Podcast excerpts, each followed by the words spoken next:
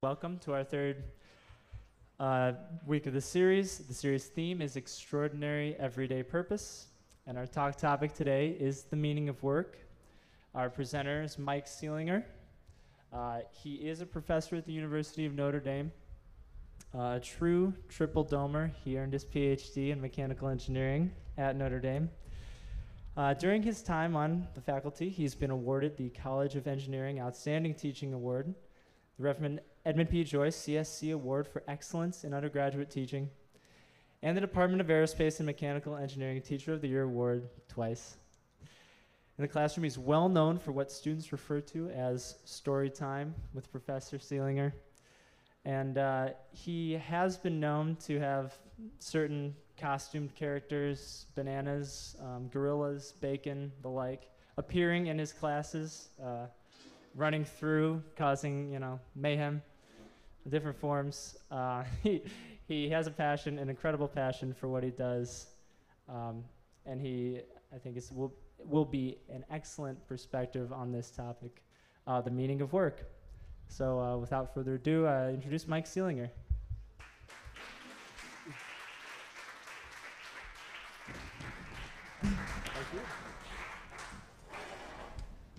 Well, thanks everyone for coming. This is uh, kind of a cool venue for me to be able to speak at.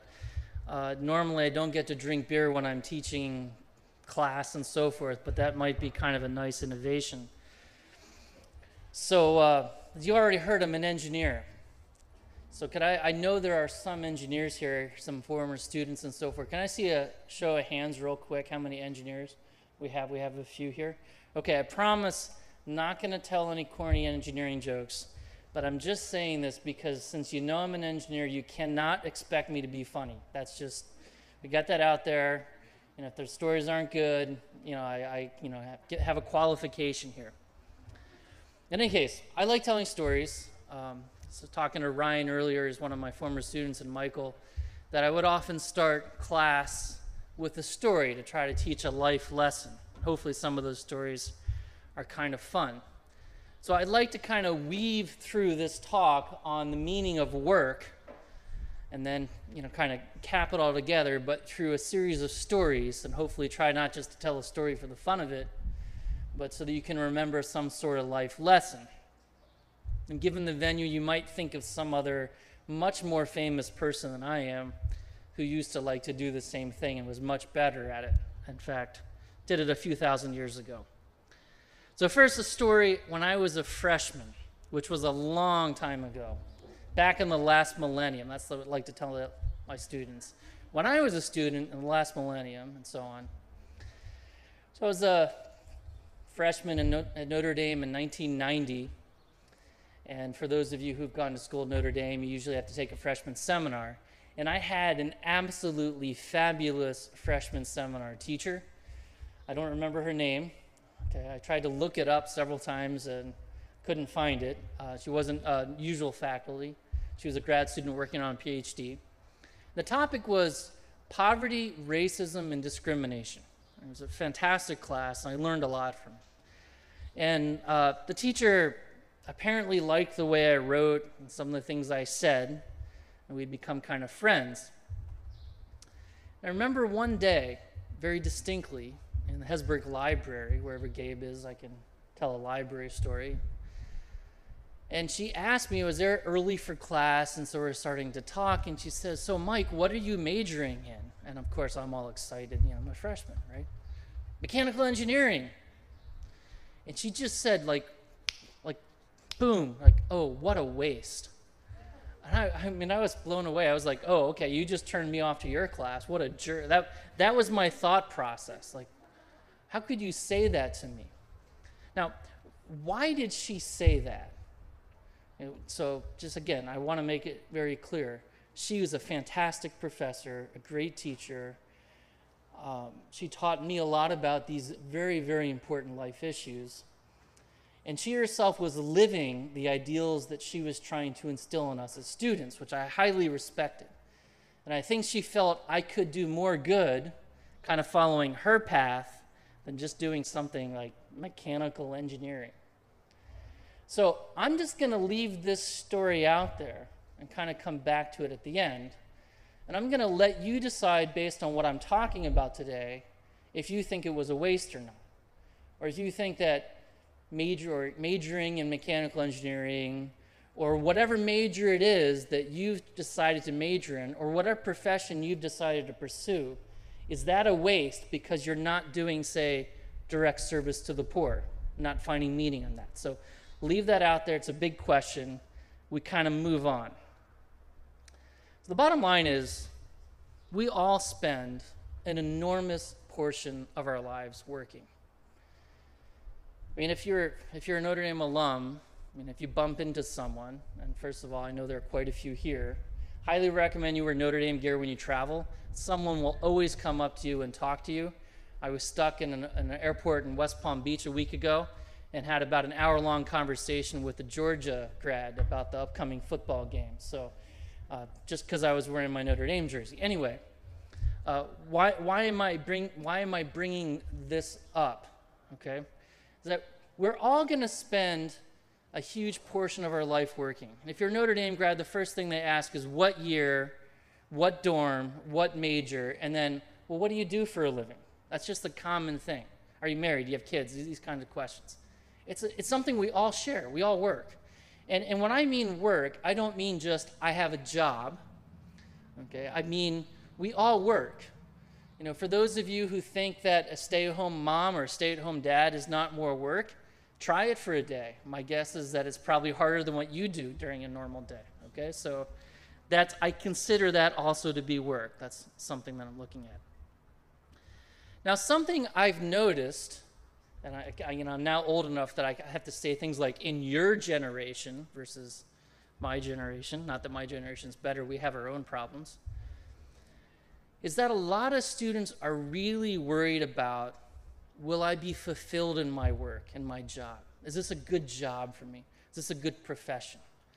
You know, they're really nervous about is this a good job? I, I still remember, this is about 10, 15 years ago maybe, and I had this very top student come into my office, a senior graduate. His name was Matt, and he was completely distraught. I'm like, Matt, what's up? He's like, oh, professor, I don't know what to do. I'm like, what's the problem? He's like, I've got three job offers and I don't know which to take. And uh, like, so I, I had him list the job offers, and they were all like amazing jobs. I remember one was Boeing in St. Louis, and I don't remember the other two, but they were all at you know really big, good companies. He had a reason to live in each three city, and he was just completely distraught. He didn't know what to do. And, and I think in part it was because he didn't really understand the meaning of the work. I said, well, just pick one. Who cares? You know, there, you have three right choices, no, no wrong choices. Just pick one. If you don't like it, call that other company. You can move to it. And I think part of the reason is that there's a real fear that you won't be happy in what you're doing. You won't find meaning in your life. You won't find meaning in your work. And what I hope to do is to try to show you how to do that and maybe change your perspective on that a little bit as we go through the talk. So, I teach in the first year engineering program at Notre Dame. Part of that program is we try to help the first year students discern which engineering major, if any, is, is the best major for that student. Uh, and, and, this kind of discernment has taken many forms over the years. It's, it's kind of gotten more heavy in the last couple of years. I know some of you students have done that. Uh, but one of the things that the students tend to do is they meet with their professors. And I, one of the things I love about my job is I get to meet with a lot of students and try to help them make important life decisions. I find that particularly fulfilling. But I also read a lot of uh, when they have now have to write a discernment paper where they talk about their process, and so you read a lot about well, I want to major in blank. I want to major in mechanical engineering, do biomedical because I want to help people. Or I want to go into electrical engineering because I want to do green energy and help the earth or whatever it may be. I mean, it's, it's actually very uplifting to see these uh, desires of serving, you know, having more meaning in their profession than just, I want to earn money so I can do X or support a family or whatever it happens to be. But let me tell you a story about a girl, and since the most anonymous Notre Dame female name is Katie, we'll just use Katie as her name. Not that you know her. Uh, but so Katie came to me one day, and we were sitting down talking. And I asked her, "Well, what do you want to do? You know, what major are you thinking?" She's like, "Well, I'm not really sure." You know, you go through the whole thing. What are you good at, and so on and so forth. And, and she said, "Well, what I'd really like to do is I'd like to do engineering for third world countries." Said, okay, well, that's pretty cool. That's a great idea. It's like, well, why? And she said, well, because when I was in high school, kind of the happiest time of my life was when I went and did a service project. And I don't, I don't remember which country it was she did a service project in. I think it was Haiti, but I, I can't remember. But just some place in the world that really needed help at the time. And she says, I was really happy doing that. So I was thinking that I somehow could combine my talents in this math and science type stuff with third world engineering stuff. It's, it's a beautiful thing. There's some professors at Notre Dame who do that, in fact. But there's probably about 20 people in the entire world that can support themselves doing that. You know, there's not a huge market for that.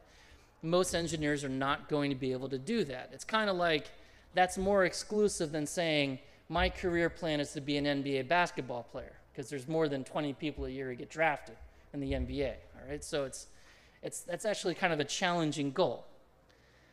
And what I tried to explain to Katie is that I, I think she's fundamentally flawed in her view. That to find meaning in her work, her work has to be like directly serving those most in need. Don't get me wrong, that's a very beautiful thing. For those who are called to do that, missionary work, or do, like, I have one of my classmates in my dorm is the head of the Center for the Homeless here in town you know, fantastic guy, great dynamic speaker, and you know he's raising his family, supporting that, doing a fantastic thing. But most of us are not called to that. Most of us are called to do very ordinary type jobs. Okay? And how do we find meaning in that? That's kind of what I want to get at. So let's uh, talk about some people that maybe are unhappy in their work and maybe not understanding why. So just pick a name, Bubba, just came to mind. Bubba, you probably know a Bubba. Everyone seems to know a Bubba. You know, my, my friend Bubba is about 6'5 and weighs about 275 pounds. He was an offensive lineman at Notre Dame. That was his nickname, Bubba.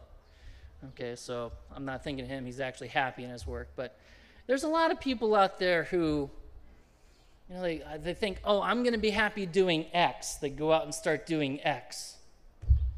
And two years later, like, this is miserable. I, you know, I think I need to do something that's going to help people and a lot, mean, for those of you who are teachers, don't get me wrong, I love teaching, but there's a lot of people say, I think teaching would be really fulfilling. And they go and teach for two years and it eats them alive. And they're like, the last thing I want to do is keep, see the teachers are laughing. They understand how tough of a profession it is, okay? Highly respect. Those of you who teach in high school and primary and so on, you have a much tougher job than my job as a, a college professor. So just a lot of respect out there for you. And then they, you know, they kind of go to maybe I should do a not for profit or something. I think a lot of those people are unhappy not because of the nature of their work they're doing, is that they don't know how to be happy in their work. They don't know how to find meaning in what they're doing. You know, so for instance, think of a profession that's directly serving people. Medical profession. Doctors. Okay, I know a lot of doctors who hate what they do. I know a lot of doctors who are kind of jerks. You know, they're helping people all day long, but they don't really seem to care about people. In other words, it's not so much the profession itself, it's more the way we carry out our profession where we're going to find fulfillment and meaning in our work.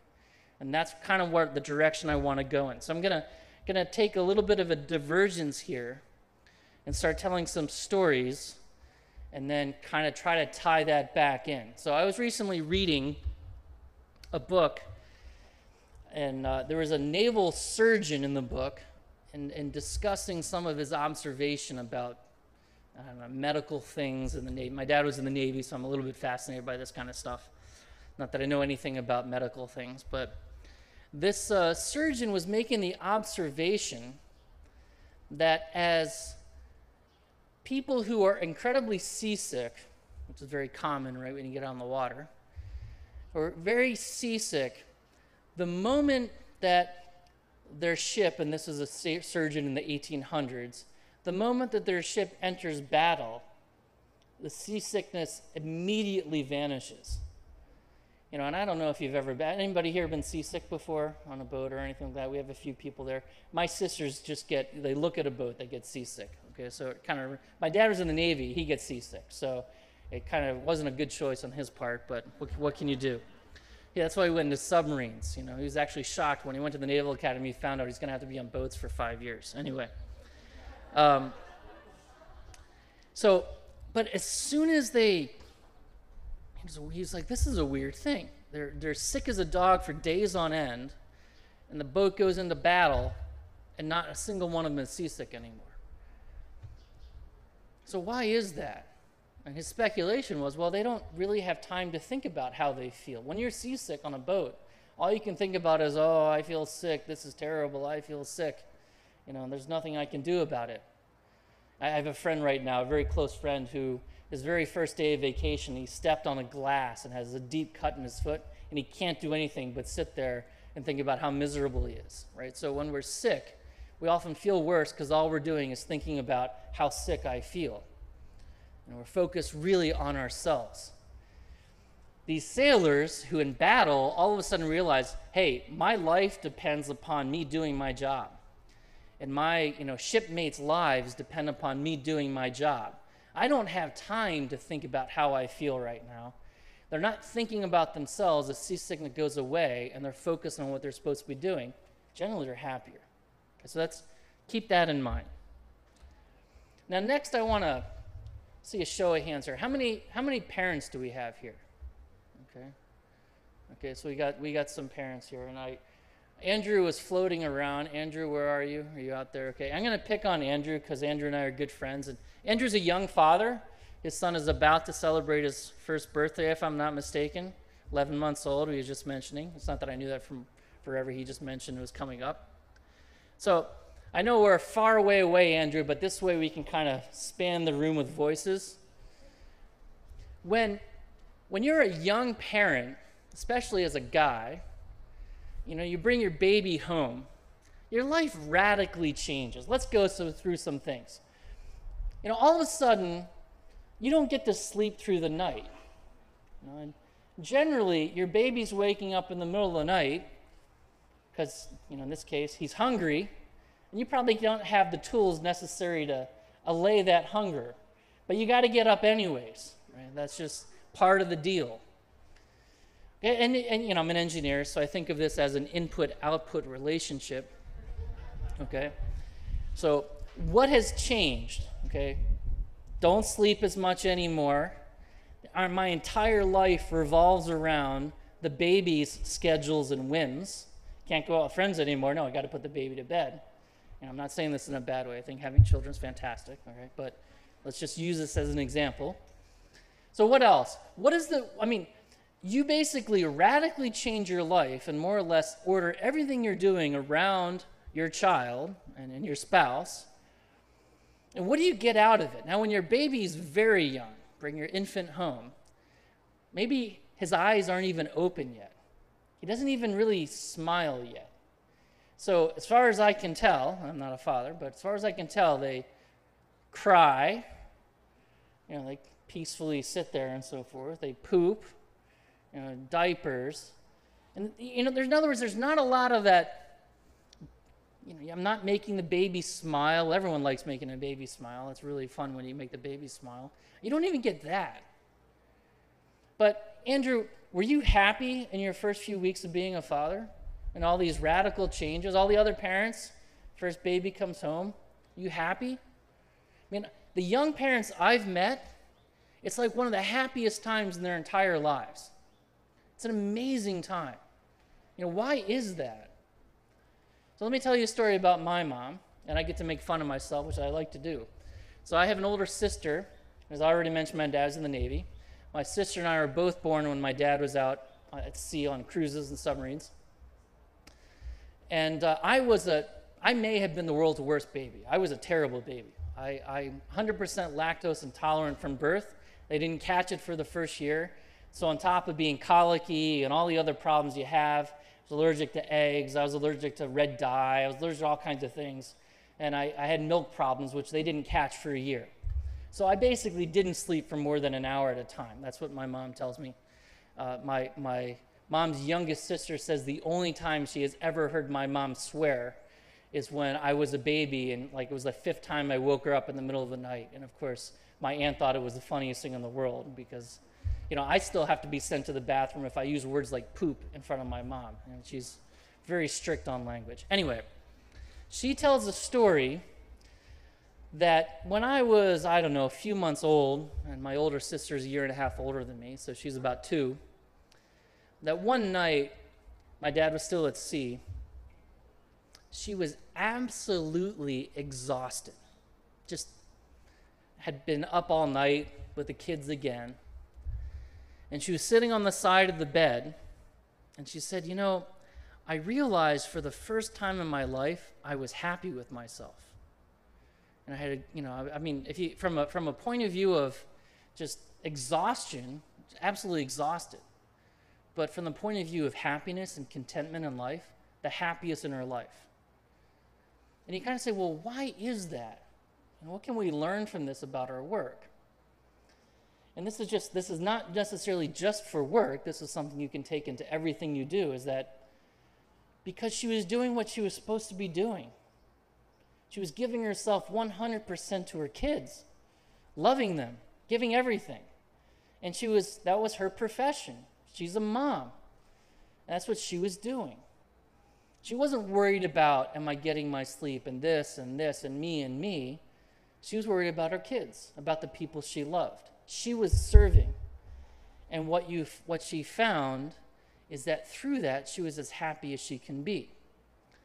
So I'm going to try to tie this naval surgeon story in, this idea of, of my mom, this service, is that we are happier when we serve. That's what we're meant to do. I once told this story about this analogy with infants.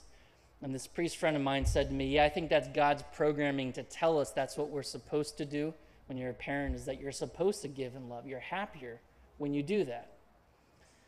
The problem is, I think a lot of people want to be fulfilled in life, and they're looking for fulfillment in their work, and they're looking for fulfillment from the intrinsic nature of the work, but they have the wrong attitude with which they're doing the work. They're not doing it as an idea of, I'm here to serve. They're doing it as, I'm supposed to be getting something out of this. This is supposed to be filling me. What am I trying to do? So it's not a, it's, it's like a really small distinction, but it's incredibly important from the point of view of how you do your work. Now, I, I hate kind of talking about myself from a positive point of view. I like making fun of myself.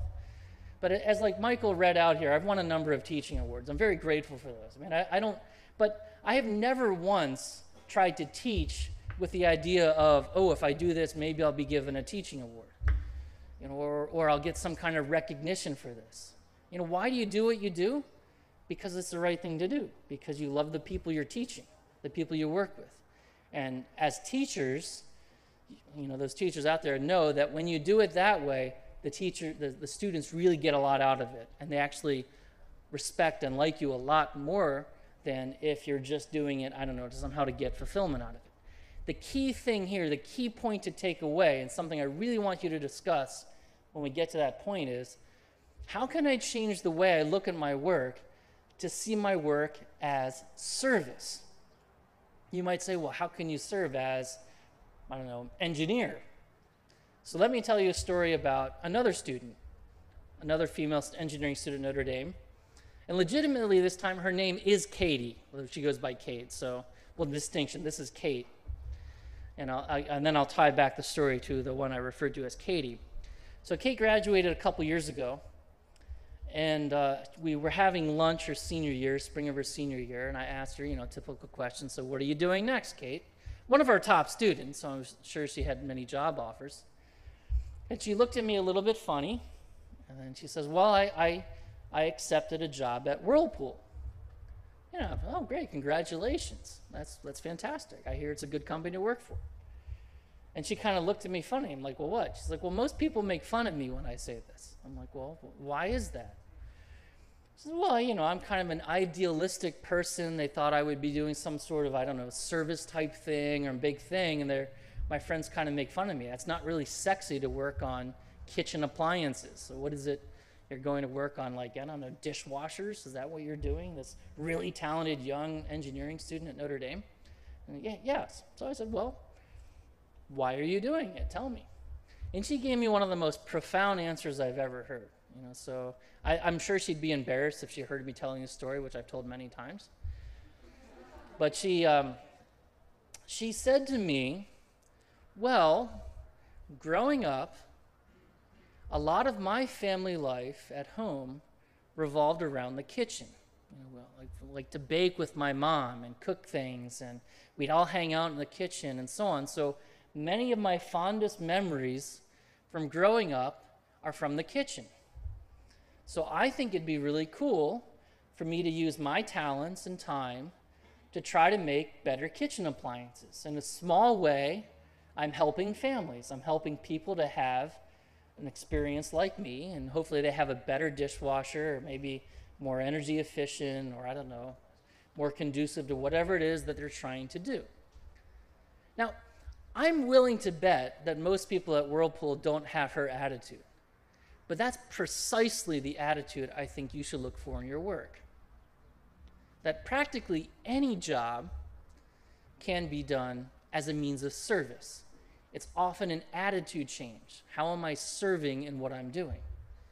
You know, even if it's, well, I'm just working for a car company and I'm, I'm building this part, you know, or I'm, you know, not a lot of us are lucky enough to be like stay at home parents where it's very clear you're pretty much serving all day long. You know, often don't even have time to go to the bathroom by yourself or something like this. You know what? We we can see in our work this attitude of service, and when we do it that way, without worrying about ourselves, we're like that sailor who forgot about the fact that he was seasick and is focused on the job and is happier. And going back to Katie, who wanted to do engineering for the third world con- countries, I asked her, Well, why were you happiest in that week? She, she didn't know. I, I'm, I don't know if I'm right or not. I'm pretty sure I am. It's because she was serving. She wasn't worried about herself. And she found great joy in helping the people she was serving and the people on the trip with her. And if you bring that attitude to any job you do, you're going to find more fulfillment than if you don't. And it doesn't cost a lot. It's not like you have to radically change things. It's really more an outlook focusing on others, forgetting about yourself. All right, so kind of kind of moving on here.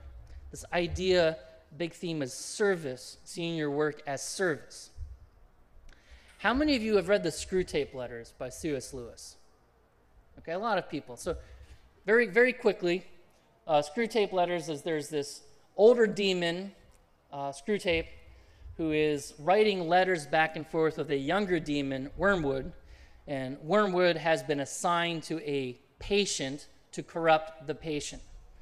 And Screwtape is giving him advice. It's a, it's a fascinating little back and forth. It's a great, great book. Anyway, at one point, Wormwood writes to Uncle Screwtape, you know, the senior demon, I'm really concerned about my patient. He started donating to this international charity. You know, so he's doing good stuff. This is terrible. I thought we had him. And so Screwtape asks him, Well, can you give me more details? Has he, is he still treating his mother poorly? Is he self righteous about the fact that he's helping in this international service organization? Does he still treat the people he works with with disdain? And Wormwood, of course, answers yes. And Screwtape says, Well, no, this is actually good for us because he thinks he's doing a good thing. And in fact, he's doing the exact opposite. He's not really serving, you know? Because service starts with those closest to us. So, I think a really great way to look at service in your work isn't so much what is the end product of my work, but starting with how do I serve the people I work with? You might say to yourself, well, gee, I work with this guy who's a jerk, or I work with this person who's very self centered.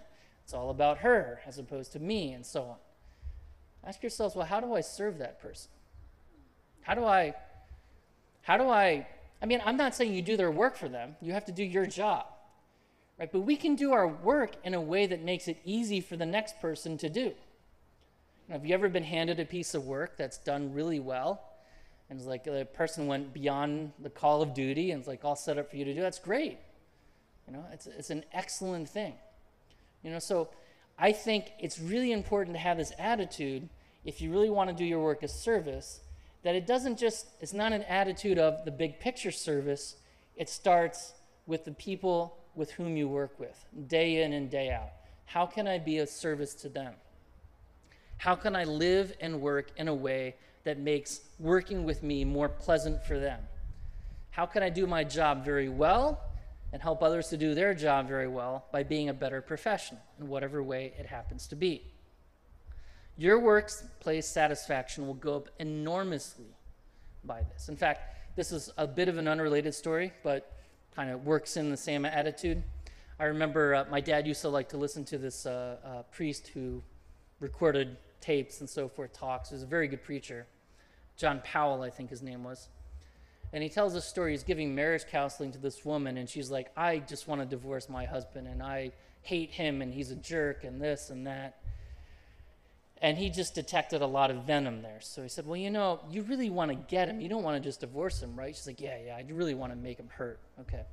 Look, do this. For the next two months, do absolutely everything he likes. You know, just absolutely like pander to every whim he has. Every single little thing. Put the toilet paper in the right way. Cook his favorite meals. I don't know, whatever it, what are all the things that she was complaining about. And then, of course, I think you know where this is going. Two months later, he meets with her. He said, So, did you do it? Did you leave him at the end so that he'd be totally crushed? Think you're madly in love with him, and all of a sudden, that in the end, like you leave him out of nothing and be completely hurt? She's like, no, he started treating me better, and, and I'm, we're still in love. You know, I'm like, oh, okay. I wonder how that happened. You know, so when we start treating our fellow workers that way with this act of service, they tenderly will reciprocate and have great respect for us in the way we do it, and we'll be happier in what we do. Which brings us to another kind of side point I'd like to make about work, I know I meet with a lot of people who talk about, gee, I don't know if I like my work and so on. You know, oftentimes we can think of our dream job, and our dream job is not necessarily all it's cracked up to be. Like, I, I know someone I used to work with, and he was working at a, I wouldn't call it a dream job, but a much better kind of job than his previous job, but he kind of did not like the people he worked with. Um, and felt kind of lonely there. And so he actually went back to his former company, which did work he didn't find as interesting, but he loved the people he worked with. It was far more fun to work in something with these people he enjoyed being with. And I, I think that's also something to consider as you're looking for new jobs or professions and so forth. All right. Now, let's moving on here. I want to talk about, and I don't want to take up too much time. You know, we professors can go on and on and on and on and on. So I, I, you know, we're not coming quite to the end here. There's still a lot left. Don't get me wrong, but I don't want to. We won't be able to get through our discussion questions if I don't keep moving here. All right. So, I'm part of an organization in the Catholic Church called Opus Dei. I'm happy to talk more about it, but the reason I bring that up is Opus Dei means work of God. Our founder, St. Josemaria, kind of saw this idea, and it was a very old idea in the church and a very normal idea, something we find very natural now, that all the pathways on the earth that lay people with very ordinary jobs, whether it be they're a college professor or a high school teacher or manual laborer or stay at home parent or whatever, are called to be saints, called to be people who love God with their whole heart and soul, called to be very holy. And they can find God in and through their daily work. And so he had three big points to try to help people to do this. And so I want to hit those points before kind of wrapping everything up and concluding together. The three big points are is that we can become holy. The word he uses sanctify. You know, in other words, sanctify means to become holy, to become someone who loves God, is very close to God. We can sanctify our profession. We can become holy through our profession, and we can help others come closer to God and become holy through our profession as well. So let's talk about those three points a little bit. And again, I like stories, so I'll start with a story. So when I was young, I remember meeting this priest after mass one day with my parents, and they introduced me. You know, I can't remember the priest's name. You know, um, and he, what's your name? Uh, my name is Mike. Oh, Michael. He goes, that's a very interesting name. Of course, I'm like, oh wow, it is. I didn't know that. Okay, cool. Um, he says, did you know your name is a question? I'm like, my name's a question. What do you mean? And I, I said, you know, and I could I could put Michael on the spot, and I'm sure there are other Michaels here. If you know what your name means, it's a question. And at least the way he put it is, it's the question of who is like God. And that's the, you know, I've heard other people say, like, he who is like God. But he said, no, it's a question. Who is like God? And then he pointed at me and says, and you, you have to answer that question with your life. You have to be like God. That's what your name means. And I was like, whoa, oh, man. I wonder if my parents knew that when they named me that. Right? And of course, that was a marvel. I mean, I, I knew that priest for like two minutes in my life, and I still remember that. And he was very good at making that great impact with that one little thing that he did there. So, you know, a side note, you can have a huge impact on people's lives with little things like this sometimes. Why am I telling you this? Because this first point of St. Josemaria of raising our profession to something that's pleasing to God is basically the same question I just brought up about my name. And that is think of your profession, whatever it happens to be. I'm a college professor. Now, what does it look like for a college professor to be a saint? You know, like a, and let's just say a lay. There have been many college professors, like say Thomas Aquinas and so forth, who who've been canonized as saints. But what would it look for for a, a modern day ordinary layperson in whatever profession I work in to be a saint? If I were to die, could they canonize me? And we have to answer that with our life. We speculate about that think about how is it that I could do my work and live my profession in a way that's pleasing to God. And our answer to that is just like this priest said to me in answering the question, Who is like God with your life? You have to answer that with your life. Think about your profession and what does it mean for that person to do that profession? Obviously, means that to do it with, you know, ethically, to do it well, and so on. But there's much more to that. Okay, I'm not going to belabor that point a little bit. That's something for you to kind of think about and discuss. The next one is a little bit longer and that is how do we become holy through our profession, through our day to day exercise of that? So, kind of pause for a second, make an analogy here. You know, many people at some point in their lives, I've many times happened to me say, you know, geez, I really need to get in shape. I need to lose some weight or whatever. I need to start exercising. And so you might you might pick something. I was just with my sisters and they were comparing their exercise strategies. One's doing Pilates and I can't remember what the other one's doing. And so on. Or you might say, I'm to, I like cycling, I like biking, I'm to take up biking, or I don't know, cross training, or whatever it is. Or if you're like Michael, you do a run with weightlifting at the middle of the run, with, sponsored by Arnold Schwarzenegger, if I remember correctly. Yeah, okay. So there's different ways of doing this. But all of these ways of getting in shape involve changing your behavior, building up strength, building up endurance. You know, kind of the, the venue through which we get our, our body in a better condition is somewhat immaterial. There are different ways of doing it. You might say one is better or whatever, it doesn't really matter. But the point is, is they all involve sweat and pain and suffering in some small way. Right? So if we want to grow closer to God, and even if we want to grow in our profession and be better professionals do our work in a way that's pleasing to God, we need a method through which to do that. That's our job. We spend a lot of time doing that. So, for instance, maybe I identify, gee, I wonder what I need to grow in. Maybe I need to grow in, in patience. I need to grow in fortitude. If you are a college student, I would certainly say you need to grow in avoiding procrastination, which is generally sloth or laziness. I need to avoid that, right? I need to be industrious with my time and so on. I mean, don't get me wrong college students are not the only ones who are lazy. We professors tend to procrastinate too. So I'm sure everyone can feel that. So our workplace has ample opportunities for us to do you know, the difficult things. For example, I have a friend who works in the financial industry. And, and I know, and I probably would have the same difficulty, his, his job involves in part calling people and so on. And that's the least favorite part of his job. You know, and I know that like when he does that and puts it off and puts it off and puts it off, it's all day long he's thinking about this is ah, I just don't feel like making this call and so on. And it's you know he's not working well all day because he's thinking he's got to do this thing he doesn't enjoy. He says, but the good days are when I start out and say, you know, I'm just going to do this hard thing first, do it right away. I get it done, and then the rest of the day goes better because I did the hard work first. You know, it's an example of a person who's kind of growing in virtue. So we can, in and through our work, find opportunities just like this of how can I grow as a person? How can I grow in good habits that make me more attractive to my fellow coworkers, to my spouse, to my friends, and so forth, in and through our work? So, you can make a whole plan for that. Now, we can also find God in our work. How do you find God in your work? How is it that you do that? And, and each of you has to figure out how to do that.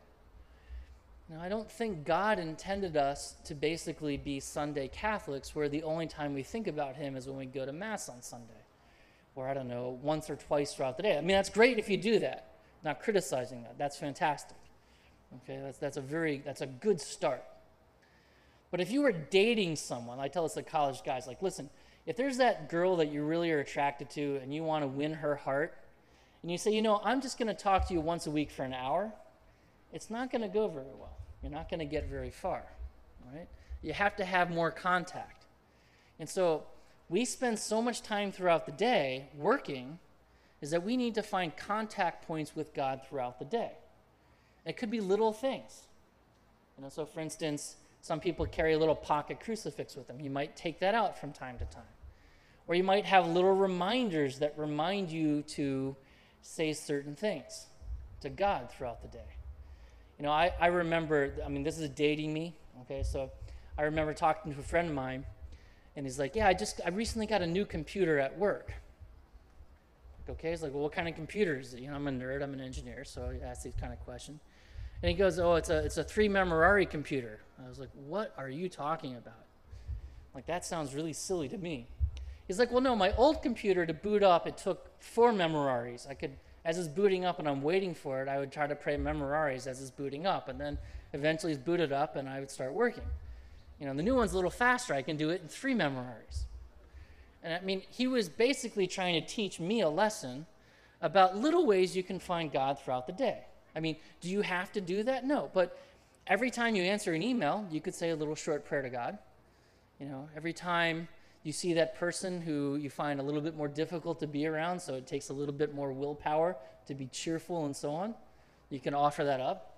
You know, think of Christ on the cross, and I'm offering up this little sacrifice. But it's basically you've got to make a plan of attack, just like the exercise routine. You've got to think about how day to day I can find these points of contact with God throughout the day. And so I already said you'll be happier if you see your work as service. Ultimately, if you see that I'm doing my work for God, it takes on a lot more meaning. Let me explain this a little bit. I have a very good friend named Rich. And, uh, and Rich, in his first two or three jobs, was absolutely miserable. Like, no, no job ever worked for him. This, I, I'm good friends with Rich. I would tell this to his face and so forth. I probably have. I don't remember. But eventually, Rich got married and he has a beautiful family. He's got five kids now. And Rich is much happier in his work, even though the extrinsics, like the job circumstances, are not necessarily that much better. He's happier.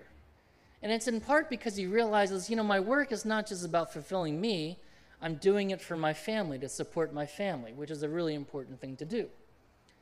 Okay, so that's, that is a very beautiful way to look at your work and see it as service.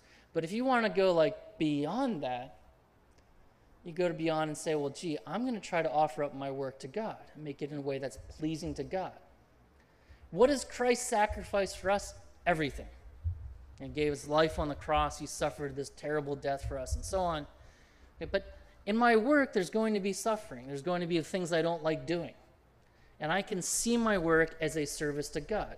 He gave me these talents. I want to use my talents for God and do it in a way that He's happy with me. And when you do that, it takes on a lot more meaning. It's not hard to do. an example I like to use is let's, let's say that, I don't know, we're li- leaving the event tonight, and as we're walking away, we notice there's still a beer bottle laying on the side of the road, on the sidewalk. Okay, well, we could do a number of things. We could just walk by and say, I don't have time for that. Maybe it's got germs on it. I'm not going to touch it. Right? We might say, oh, well, that's, you know, someone might step on this and break it and, you know, I don't know, get a cut on their foot. So I'm going to kick it out of the way. It's probably a good thing to do. Or I might say, well, I'll, you know, I'll pick it up and I'll throw it away, or I'll pick it up, you know, I'll recycle. That's good for the earth. You know, those are all good things to do. But if you pick it up, throw it in the recycling bin or garbage or whatever, and say a short prayer God, I offer up doing this to you. You've taken an ordinary, everyday activity, something very, very mundane, and it has now become an eternal prayer, a prayer that God will remember for all eternity. And it just took a little bit of intentionality, a little bit of, I'm remembering you, God, in doing this, and I'm offering it to you. And when we find that in our work, you can find jobs that take on a lot, you know, your, your job will take on a lot more meaning. It doesn't have to be something that's this extrinsically great thing. I'm doing my, my work out of love for God. Now, the last big point here, and I'm wrapping up, is to sanctify others through our profession. In other words, we're all called to bring people closer to God. That's, that's, that's the apostolic mission that Christ gave to all of us. All of us who are baptized are, are in some way try are supposed to try to bring people closer to God. And for most of us, that should happen in a very normal way. And probably very few called to missionary work or to get up on a soapbox somewhere and preach. But you know, you can have a huge impact on people by the little things that you talk about, building friendships and so forth. And your work venue will probably be a big place in which you're going to meet people. How are you going to think of that? How are you going to do that? Are you going to be concerned about their souls? Or are they just going to be the people I work with? Doesn't mean you necessarily have to be best friends with them, but I encourage you to think about how can I be better friends with them and, and try to draw them closer to God? Okay, you know, you might say to yourself, well, you know, I can't do this. You know, it's terrible. So I'm going to tell you a story about my friend Bob. I started working with Bob about 15 years ago and uh, he lives in Indy now. I don't see him that often, but we stay in touch. And Bob is one of these guys who makes fun of absolutely everything. One of the guys we were working with was kind of a, I don't know, how would you say it? Outwardly manifested his faith, and Bob teased him mercilessly. I mean, not in a mean spirited way, but just, you know, anything he could tease you on, he would. Now, I knew when he found out that I was a very dedicated Catholic, I went to Mass every day and so forth, he'd probably start teasing me. So I made a plan, you know, and I, I liked Bob. He was fun. And he worked hard and so on, you know, so I respected that. So we worked together for about two months, and I did my best to just, you know, try to work as best as I could. And I said, hey, Bob, I want to talk to you about something today. Can I buy you lunch? And Bob's like, okay, fine, whatever. So we went out, had lunch, and I, you know, I said, I know I've noticed this about you. You know, you like to tease people, and I love it. I think it's fun. feel free to tease me and everything. But I also noticed, you know, teasing this guy and so on about his faith. And I wanted to share with you, I'm very serious about my faith. And you're welcome to tease me about it. In other words, I'm not calling him out. So, but I wanted to share it with you because I respect you. But before I kind of shared this with you, I wanted you to see me first as a professional. See me that I'm trying to work hard and trying to learn from you, trying to do a good job of this, and so on. And so you can see this is all part of the package here. You know, and, and we became closer friends through that. It's not like he had this major conversion. But I can tell you about five years later, we were at a bar one night talking, and I mentioned something in passing, and he opened up about a very deep conversion experience in his life. And if, I, if, you know, if we hadn't had that first conversation, this never would have happened. Okay, I'm not trying to say I'm, I'm particularly good at this. I'm probably actually quite bad at it. The point is, you can be better. You can think about how can I befriend the people I work with. It doesn't take enormous things. You know, often it's just remembering getting to know them a little bit. Like who's in their family? How many kids do they have? What's coming up in their life? What's important to them? What do they do on the weekends? I mean, sometimes doing a little extra thing. You know, I told Michael I was going to embarrass him a little bit because, you know, Michael is the youngest guy in where he works, right? So if the power goes out, I always blame him. He works for the electrical utility here in town. And um, you went to a jazz concert in uh, New Carlisle because one of the guys you work with was playing in his jazz band. How did this guy, did he appreciate that? He said it made his week. Made his week. Something as simple as, well, I'll go with some friends, we're going to go listen to jazz music. It's not a big deal. But you do it for a friend of theirs, it's a, it makes a big impact. Another example, a good friend of mine, Dave, he came and spent a semester on sabbatical at Notre Dame in a program. There was about 15 people in the program. He told them, everyone in the program, I want to have lunch with each of you one on one at least once while we're here, so one on one I can get to know you a little bit. It was a great thing to do at the beginning of this like kind of new program.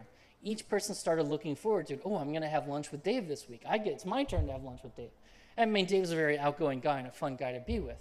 And I, I recommend this to all my students. When you start going to an internship or working, tell everyone you work with, I want to have lunch with each one of you one on one and get to know you a little bit. I think it just would be a good thing to do.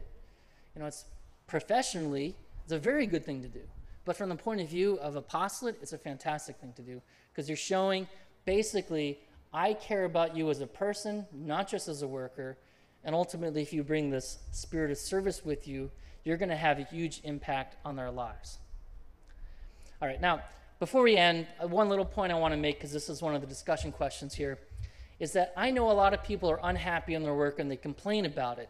And they complain, oh, I have a boss who's terrible, my workplace sucks, I don't know, whatever it is. Anything they can complain about, they complain about. Bottom line is that most of those factors are under their control. You know, you can either bring an attitude of I'm going to be upset and hate what I do, or I'm going to make the best of it. You get to choose. And if you want to be miserable and be miserable around with, okay, fine. I don't want to hang out with you. I'd much rather hang out with someone who's cheerful and joking and fun. And hopefully I'm that person as well and not the miserable, down, drab, whatever kind of person. So I really recommend if you are in that situation or if you know people in that situation, really ask the question to yourself what factors are really under my control here, my attitude, and what, what ones are really not? I mean, maybe you do have a boss who's a jerk. That happens. And I'm sorry if that's your situation. But maybe you can really separate the things that really are out of your control and under your control and make the best of it and do it in a way that's pleasing to God. You know, Christ in doing his work and dying for us on the cross, he had to deal with, you know, someone who was pretty mean to him. And so we can find ways of even using something as bad as a terrible boss to draw us closer to God in the way we do that. All right. And that leads us to the last point, and then I'll review. And that is something in your discussion as well. Christ himself, when he came to earth here, he lived with us for about 33 years. How old was he when he started his public ministry? Anyone know off the top of their heads? About 30. Okay. How old was he when he probably started working? Guessing 15 ish, don't know exactly. So, sometime between the ages of 15 and 30, he was just a carpenter, craftsman. And in some point in there, we don't know exactly when St. Joseph died, so presumably he was supporting Our Lady, you know, supporting his mother through his work. So, why is it that God spent 15 years of his life, a vast majority of his life compared to the three years of the miracles and public ministry, following a very ordinary day to day life of a carpenter in Nazareth. We don't have a record of it. We don't have anything he ever built. Okay, we don't, we don't know. Maybe he was a, I mean, we don't know. But it's a really interesting question to ask. And I, you know, the way San Josemaria would answer that is to show us that this is the normal way to live. And that living very ordinary, normal professions are ways in which we can find God. If it was good enough for God Himself to do, it should be good enough for us. So, to sum up, when we see our work as a way of serving and stop, th- stop thinking about ourselves and looking for how to serve others in and through our work, we're going to find much more job satisfaction, be much happier there. When we're focused on serving others, we're going to be more pleasant to be around and so on. Okay? And if we really want to follow what St. Josemaria was saying, is that we can raise our profession to something pleasing to God we can use it as a means of growing closer to God in and through our daily work, and we can use it as a means of drawing others to God. And I guarantee you that if you work on these things, you'll be happier in your job and in your workplace. Hi, I just have a really quick question, and forgive me, I have to use my phone because I have to type it out because I'm awkward like that. Um, so I know you talked a lot about people who are not in direct service occupations and helping them shift their way of thinking to be more service oriented, and that's wonderful. Um, but some people who are in direct service occupations feel a lot of stress and burnout from constantly spending anywhere from like eight to four, eight to 14 or maybe even 16 hours um, at work serving others. And I was just wondering, um, what advice do you give to those people who are in those direct service occupations who are constantly serving people all day who may not be able to like offer their service up to God just because like the burnout is constant and it can be really exhausting. And you know I work for Steve, so asking for a friend, not not myself. Sure, I that's that's a fantastic question, and so what I would say first first is Pope Francis speaks about this a lot.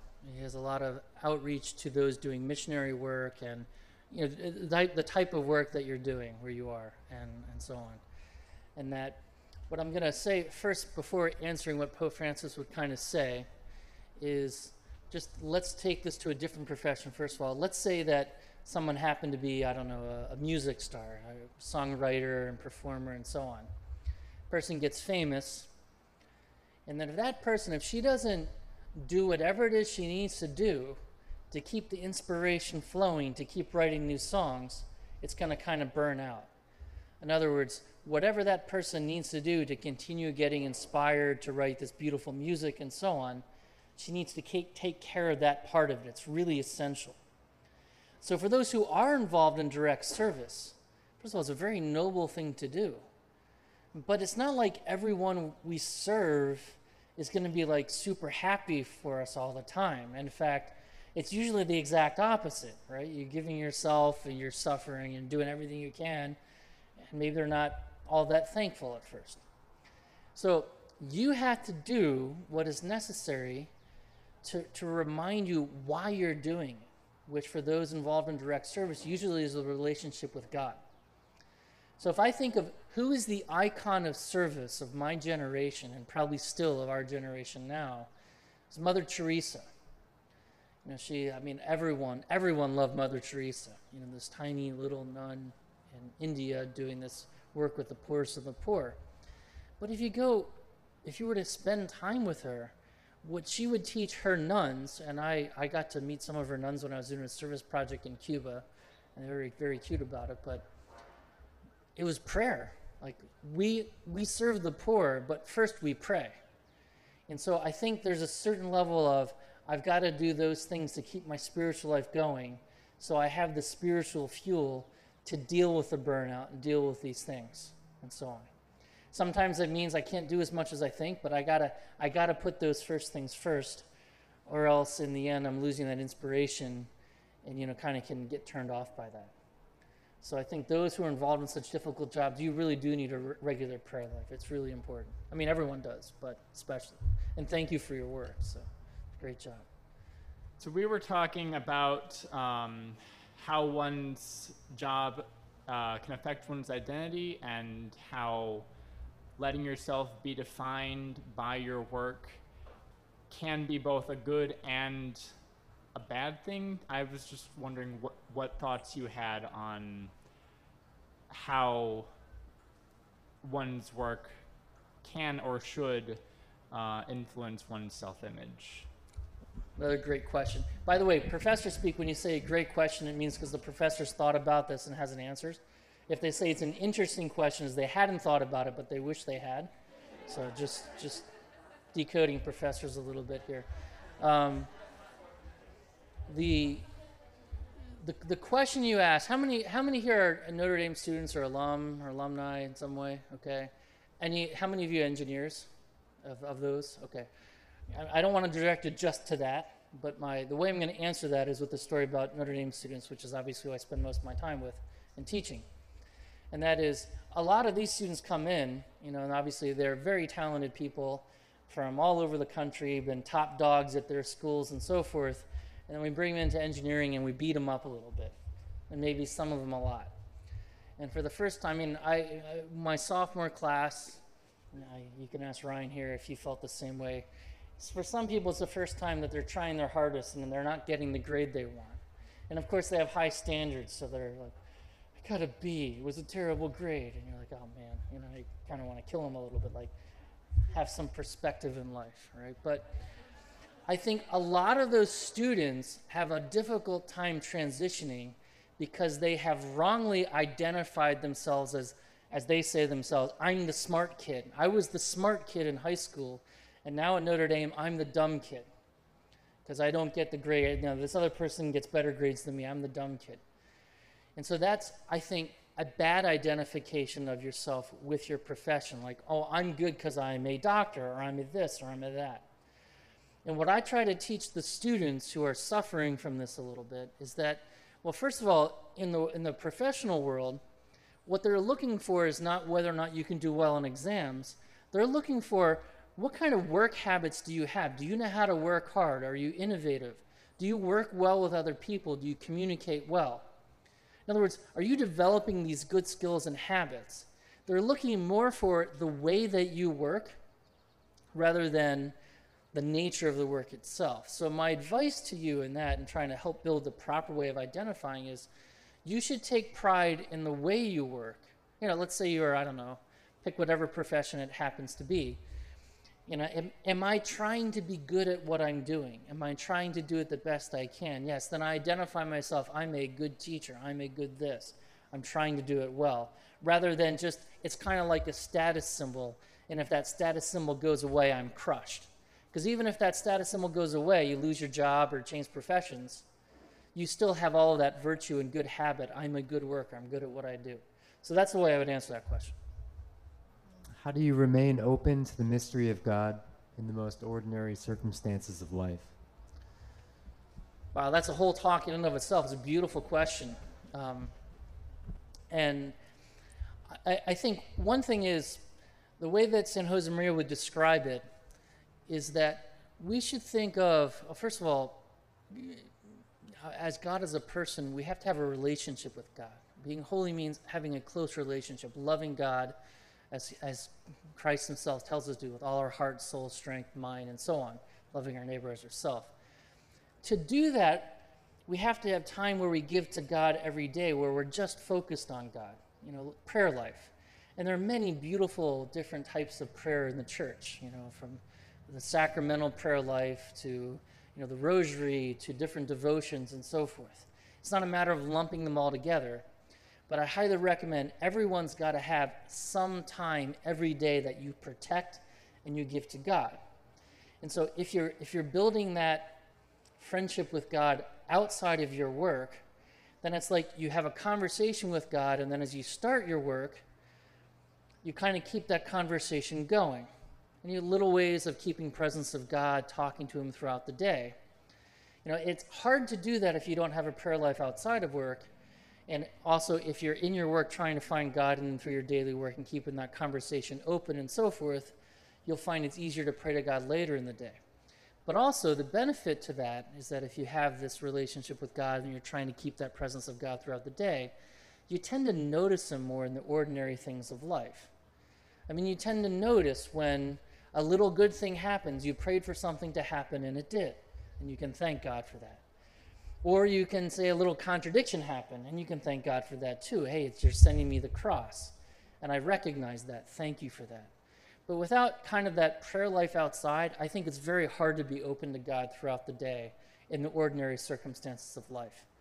Uh, some people like to develop devotion, say, to their guardian angel, and, and, and ask that guardian angel to help them keep, you know, presence of God throughout the day and be open to God throughout the day and whatever it is that God sends me throughout the day is kind of a beautiful thing. So there's just some little ideas there. I'm sure you would have some to suggest, and please feel free to suggest some to the rest of the group here if you had some thoughts. Uh, so I guess my question is surrounding sort of the vocation of a student, someone who's like before they reached kind of a professional vocation.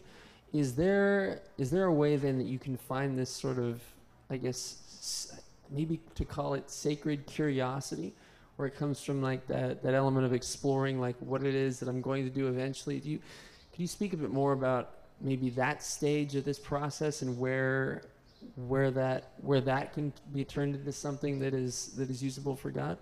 Sure, I think that's that's uh, obviously another great question. Everyone's asking great questions here.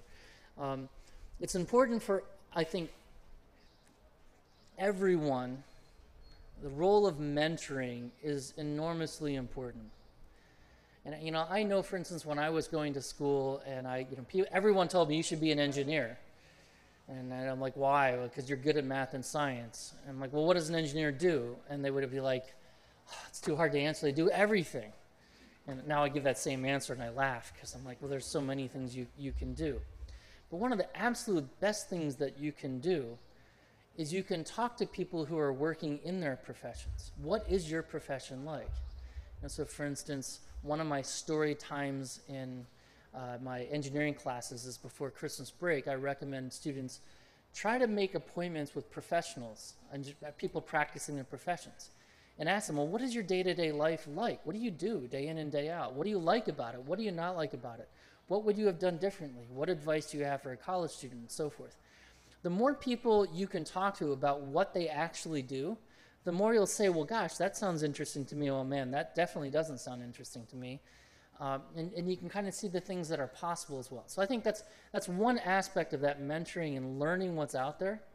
But that's also true in finding like a religious vocation, is that we need to be open to asking, well, what, what is it that when God calls in a special way, how is he doing that? Am I open to that? And so on.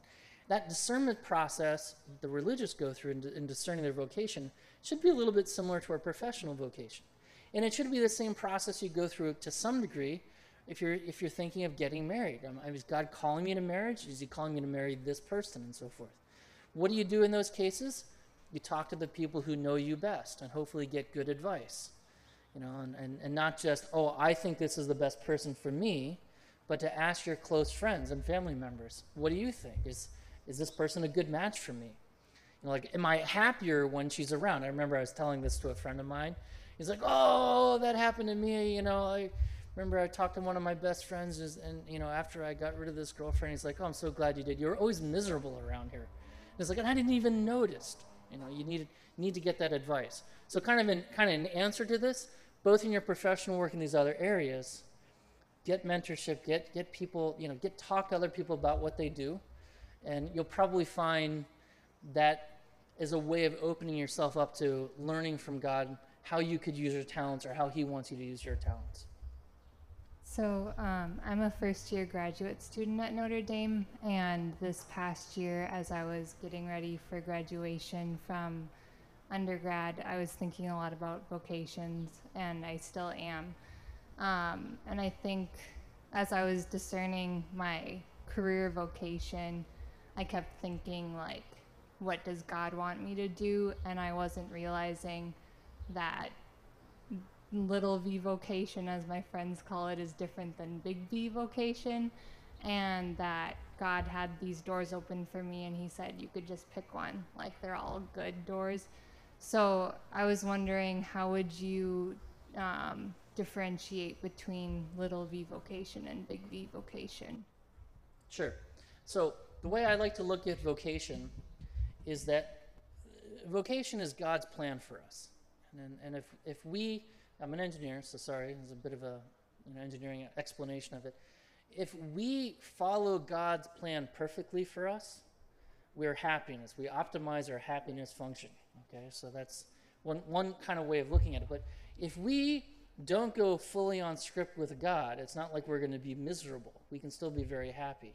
He's very generous in this regard.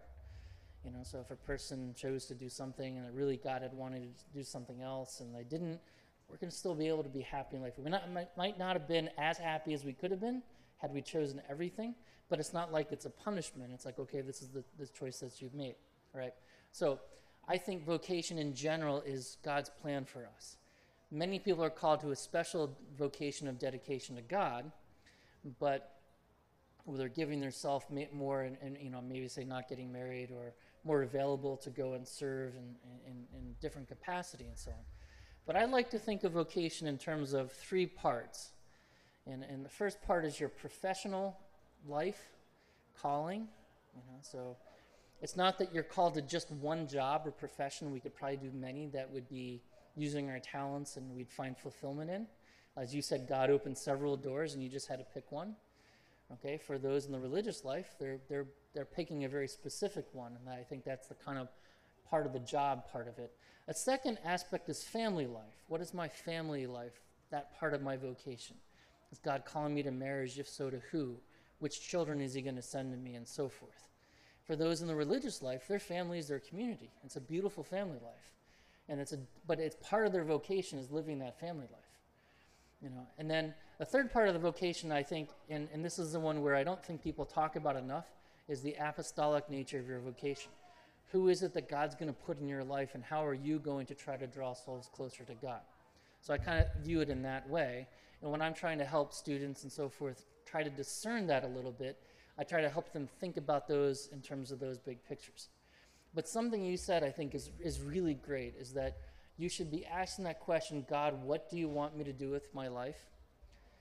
And I guarantee you, if you ask that question day in and day out, every day of your life, God will show you in the right time. Maybe not in the time you want, maybe not in the way that you want, but He will put the right people in the right places, and He will, you know, as long as you keep that door of communication open to God, He will lead you in the path that He wants you to follow if you're open to that. So I think it's a beautiful thing you're doing. So we touched a little bit on this already, but um, just, I guess, a little more in depth. Um, a lot of us, I think, are in times of transition in our lives. Um, and I found that in times of transition, um, most things in our lives seem to be in flux. So even if we have, you know, good routines previously um, for you know, trying to work towards, you know, living in a spirit of service um, to reestablish in a new, whether it's a new setting with new people, um, any of that, reestablish, um, I guess, yeah, this spirit of service in whether it's in your work or in a new gro- graduate program, whatever it may be. Um, do you have any suggestions in how to really establish, um, yeah, that spirit of service in a new place or setting or Yeah, whatever? That, that's a really it's a really good question because we all go through transitions, and you're absolutely right. As soon as a transition happens and you lose kind of the structure of your life, it's really hard to keep everything together. Like I know a lot of students build up a good daily routine of their prayer life and everything during the semester, and then final exam week happens, and you have so much more time because you don't have class and everything, but everything just like drops out. They don't go do their prayer or mass or whatever because it just it's just harder, I think, in in in, in that sense. So, uh, a few things, and you probably have heard this analogy a million times. There's this funny story that I'm sure is just an urban myth that a professor gets up and talks about, you know, graduate school or fill in the blank, whatever venue you want, and he brings up this big bucket. It's a clear bucket, kind of, you know, polyethylene, clear, clear uh, plastic, and he fills it with these big rocks. And he asks the question, "Is this full?" And everyone looks around and says, "Yeah, it's full." And then he proceeds to pull out from the podium a bag of gravel and he dumps in a whole bunch of gravel and he's like i thought you said it was full. And they're like oh yeah i guess so okay so, so is it full now? They say yes and of course then he pulls out a bag of sand and he proceeds to pull in a whole bunch of sand. Okay then is it full now? Yes okay and then he he pulls out some water and fills it you know mostly with the water. And he said what's the lesson and, and the lesson, uh, you know, I've heard this story told in like 10 different ways, so you can kind of construe it however you want to. But what he was saying is, you know, if I had put in the water first or the sand first, I couldn't have put in the big rocks. So in your life, you've got to put in the big rocks first. What are those things that you want to be the anchors of your life? As you say, it could be the spirit of service, it could be your daily prayer routine, it could be I need to be involved with people somehow. So when you transition somewhere, what are the things that are most important to you? And make those the priority. You can't do all of those things at once. It, it takes time to build friendships. It takes time to meet people. It takes time to figure out how you fit in and so on. To not get discouraged and keep doing those things, to put in the big rocks first. And I would say, you know, a lot of people get frustrated if it doesn't go at the pace they want, or are frustrated with themselves if they don't do what they, they, they you know, they don't stay true to the big rock, so to speak. You know, a big thing in the spiritual life is starting over. So you screw up one day, fine, start over. You know, the worst thing you could do is to just give up, keep keep doing it, and to kind of end that little story. The best way I've ever heard it told is there's there's actually a corollary to this because after they've had all of this discussion, the professor pulls out a beer and pours it in. And he says the corollary is, and you always have time for a beer in life. So I particularly like that, and I think it's fitting for this venue here. But thank you. It's, it's been a real pleasure. And if you have any questions, please feel free to contact me, call me, email me, come talk to me now. Thank you very much.